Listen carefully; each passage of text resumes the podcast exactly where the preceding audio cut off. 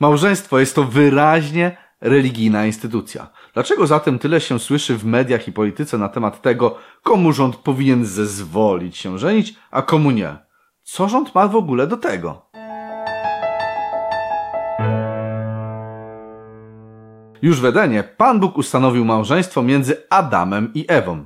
Nie Aldoną i Ewą, tylko Adamem i Ewą.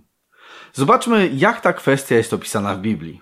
Pan Bóg powiedział też: Niedobrze, by człowiek był sam. Uczynię mu odpowiednią dla niego pomoc. Wtedy Pan Bóg zesłał głęboki sen na Adama, a gdy zasnął, wyjął jedno z jego żeber i zapełnił ciałem miejsce po nim. I z tego żebra, które Pan Bóg wyjął z Adama, utworzył kobietę i przyprowadził ją do Adama. I Adam powiedział: To teraz jest kość z moich kości i ciało z mojego ciała. Dlatego będzie nazwana kobietą, bo z mężczyzny została wzięta. I Bóg błogosławił im. Potem Bóg powiedział do nich: Bądźcie płodni i rozmnażajcie się, napełniajcie ziemię. W Edenie widzimy już pierwsze takie jakby zaślubiny. Pan Bóg wiedział, że nie jest dobrze dla mężczyzny, aby był sam. Co to właściwie znaczy, że nie jest mu dobrze? Czy to oznacza, że powinien brać sobie żonę dla swoich egoistycznych celów, bo mu jest niedobrze? Lepiej niech tak tego nie robi, ponieważ to wszystko nie na tym polega. Pamiętaj, że w Edenie nie było jeszcze grzechu, więc Adam nie miał w sobie nic samolubstwa. Jednak takie życie samemu mogłoby go do takiego samolubstwa prowadzić. I dlatego Pan Bóg powiedział, że nie jest dobrze, aby on był sam. Adam dostał kogoś do opiekowania się. Miał chronić Ewę, miał dbać o nią. Ona z kolei została stworzona również nie jedynie dla siebie, ale aby mu pomagać w, w, w ich własnych obowiązkach. W związku z tym, ty również, jeśli nie masz żony, a chcesz ją mieć, to przemyśl, jakie są twoje motywy. Czy chcesz jedynie, aby tobie było dobrze, czy właśnie chciałbyś kogoś uszczęśliwić?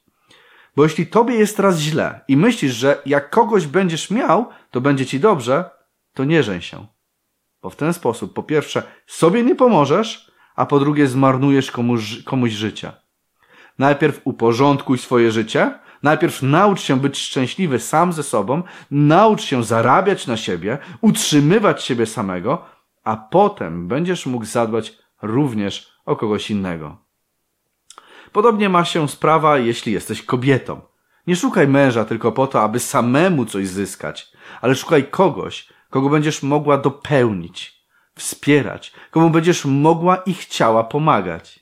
Małżeństwo jest czymś pięknym, jeśli jest w nim Boże błogosławieństwo. Sam Jezus y, swój pierwszy cud wykonał właśnie na weselu. I tym można powiedzieć, że obdarzył ten, tę instytucję swoim błogosławieństwem.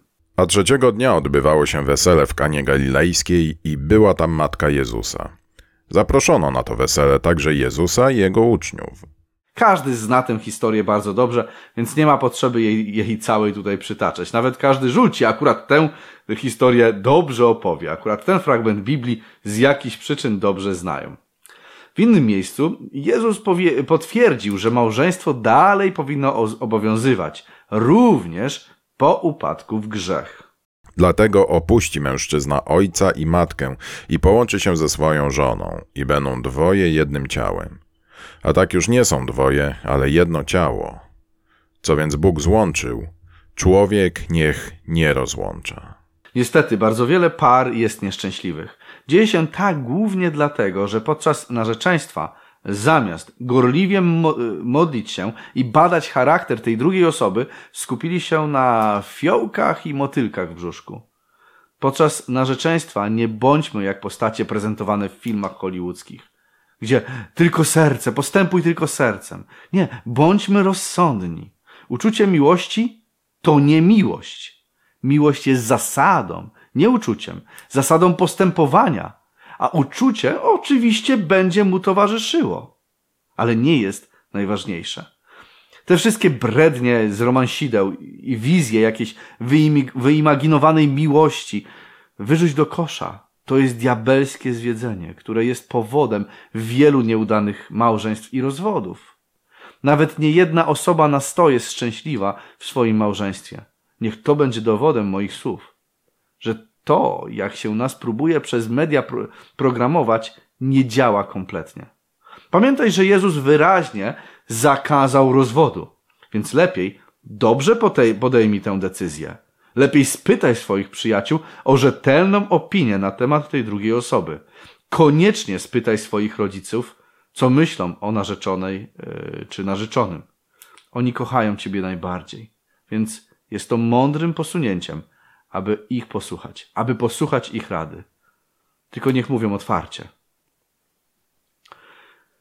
Jeśli jesteś mężczyzną, to zanim zaczniesz spotykać się z daną dziewczyną, idź do jej ojca i spytaj się o pozwolenie.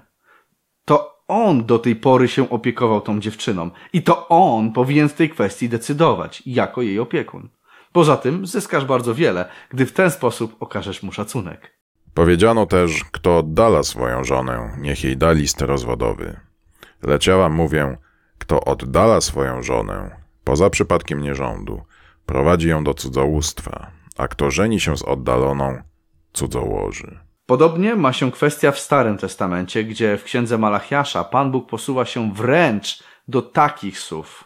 Bo nienawidzę rozwodu, mówi wiekuisty Bóg Izraela, i tego, co krzywdę zakrywa swoim płaszczem, mówi wiekuisty zastępów. Dlatego strzeżcie się w waszym duchu oraz się nie sprzeniewierzajcie. W związku z tym powinniśmy dołożyć wszelkich starań, aby ta druga osoba była jak najbardziej odpowiednia. Kwestie religijne są kwestiami fundamentalnymi, ponieważ wszystkie inne rzeczy w naszym życiu, w tym i motywy naszego postępowania, wypływają właśnie z naszego systemu wierzeń. Jeśli osoba, którą planujemy poślubić, nie ma tego samego systemu wierzeń, to jak już te motylki opadną, okaże, okaże się, że nie macie nic wspólnego. I wtedy zacznie się istny koszmar. Dlatego Biblia wyraźnie zakazuje łączenia się z ludźmi, z ludźmi inaczej wierzącymi. Nie wprzęgajcie się w nierówne jarzmo z niewierzącymi. Cóż bowiem wspólnego ma sprawiedliwość z niesprawiedliwością?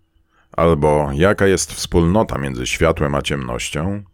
Żona jest związana prawem, dopóki żyje jej mąż.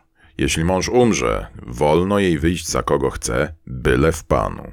Tutaj Paweł mówi, że tak długo jak mąż żyje, to żona nie może poślubić kogoś innego. Gdy ten umrze, wolno jej to zrobić. Jednak ta osoba musi być, jak to Paweł ujął, w Panu. Musi być to osoba wierząca. Zarówno w Starym Testamencie, jak i Nowym jest wyraźny zakaz żenienia się lub wychodzenia za mąż za kogoś innej wiary. Jeśli więc teraz chodzisz z chłopakiem lub dziewczyną, którzy nie wierzą tak jak ty, to posłuchaj mojej dobrej rady i przeproś tę osobę za wprowadzenie jej w błąd i zerwij jak najszybciej. Wiem, że to, co mówię, jest bardzo trudne i możesz mnie strasznie nie lubić za to, co powiedziałem, ale czy lepiej iść ze światem, czy za Bogiem? Czy za grzesznym człowiekiem lepiej iść, czy za świętym Bogiem? Będąc poddani sobie nawzajem w bojaźni Boga, żony bądźcie poddane swoim mężom jak Panu, bo mąż jest głową żony, jak i Chrystus głową Kościoła, nie są też zbawicielem ciała. Jak więc Kościół poddany jest Chrystusowi, tak też żony swoim mężom we wszystkim. Mężowie, miłujcie swoje żony, jak i Chrystus umiłował Kościół i wydał za niego samego siebie. Gdy będziecie razem w Panu, to mąż będzie oddawał swoje życie za swoją żonę, zrobi dla niej wszystko, co będzie dla niej dobre, wszystko, o co ona go poprosi, co będzie dla niej dobre. Wtedy i tylko wtedy taka żona chętnie będzie mu poddana we wszystkim.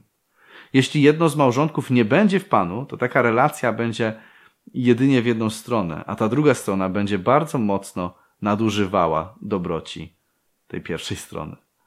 Bóg chce, abyśmy nie byli sami. Bóg pewnie i dla ciebie ma kogoś przeznaczonego. Jego wolą jest, abyśmy żyli w parach, w rodzinach, abyśmy doświadczyli rodzicielstwa i przez to, abyśmy mogli lepiej go poznać. I Tobie również tego życzę.